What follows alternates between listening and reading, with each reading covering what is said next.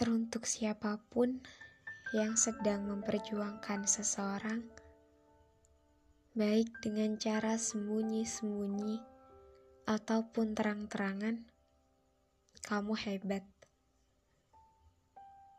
Teruntuk siapa pun yang sedang berusaha merelakan seseorang dengan cara menyibukkan diri dan berusaha tampil baik-baik saja ketika berhadapan dengannya, kamu kuat.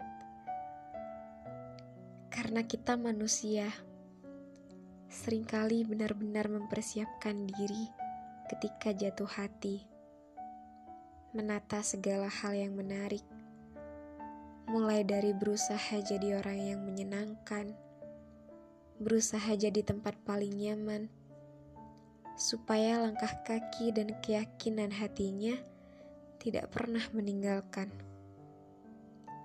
Kita selalu antusias ketika jatuh cinta. Kita lupa bahwa tidak semua cinta yang jatuh itu tepat pada sebenar-benarnya si pemilik yang mutlak. Kita lupa bahwa kata pergi itu pasti saya mengakui, sesiap-siapnya saya menerima kehilangan, tetap saja saya tidak pernah benar-benar siap. Kehilangan sosoknya, kehilangan kebiasaannya, kehilangan beberapa hal yang berhubungan dengannya.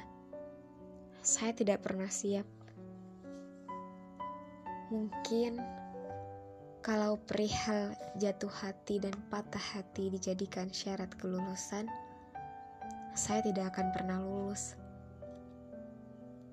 Tapi, merasakan patah hati yang teramat dalam juga bukan sebuah kesalahan kok. Karena kita tidak pernah bisa mengatur sedikit banyaknya sebuah kesedihan yang hadir karena tidak sesuainya kenyataan dengan angan. Kita tidak perlu malu ketika patah hati. Kita hanya harus ingat bahwa semuanya akan segera pulih kembali.